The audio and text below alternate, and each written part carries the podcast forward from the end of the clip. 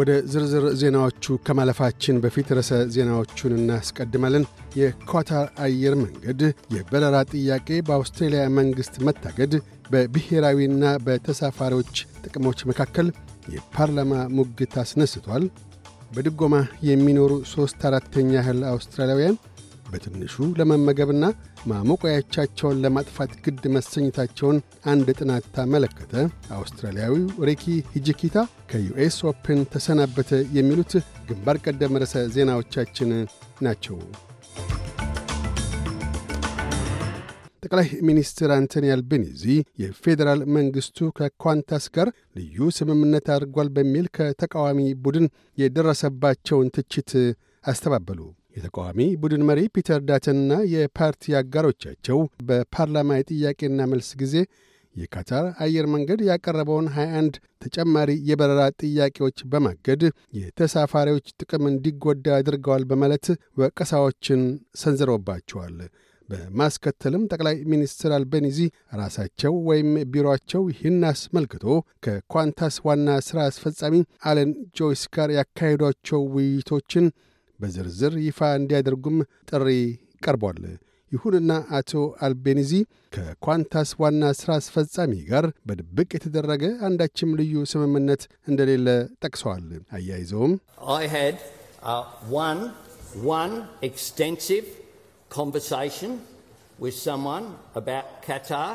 ካታርን አስመልክቶ ከሆነ ሰው አንድ አንድ ንግግር አድርጌያለሁ ያ ሰው ከኳንታስ አይደለም፣ የኳንታስ ሰው አይደለም ሲሉ ምላሽ ሰጥተዋል።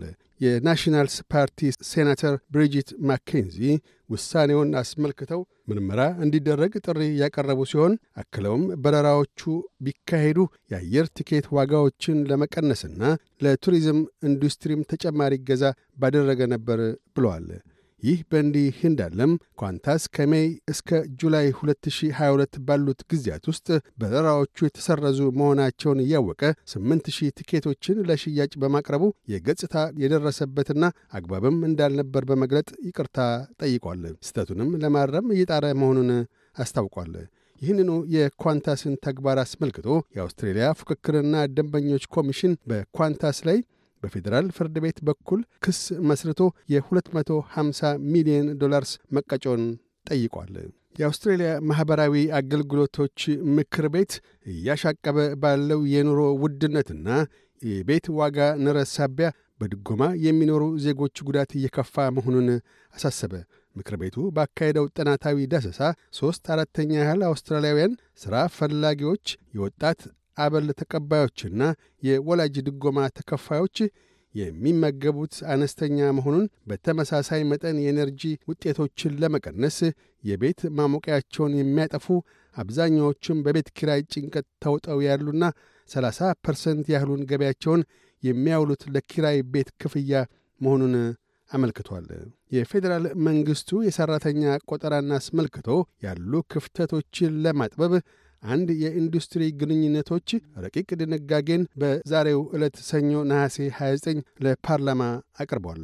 የሠራተኛ ሚኒስትር ቶኒ በርክ የተወሰኑ ኩባንያዎች በዋነኛነት የማዕድንና አቪዬሽን ኩባንያዎች የሠራተኞችን ደመዞች አሳንሰው እንደሚከፍሉ አመላክተዋል።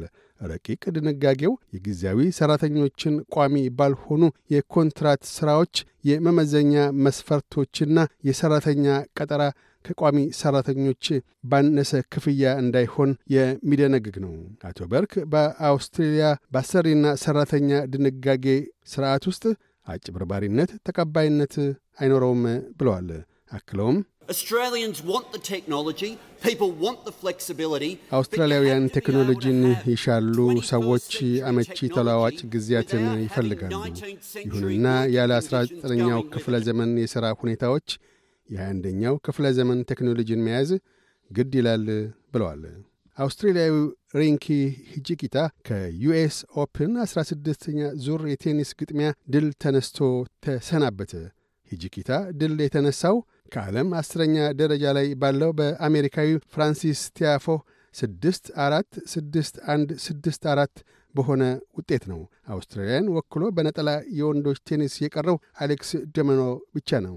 የሚጠብቀው ግጥሚያ ከዓለም ሦስተኛ ደረጃን ይዞ ያለው ሩሲያዊው ዳንኤል ሜድቬዴቭ ነው።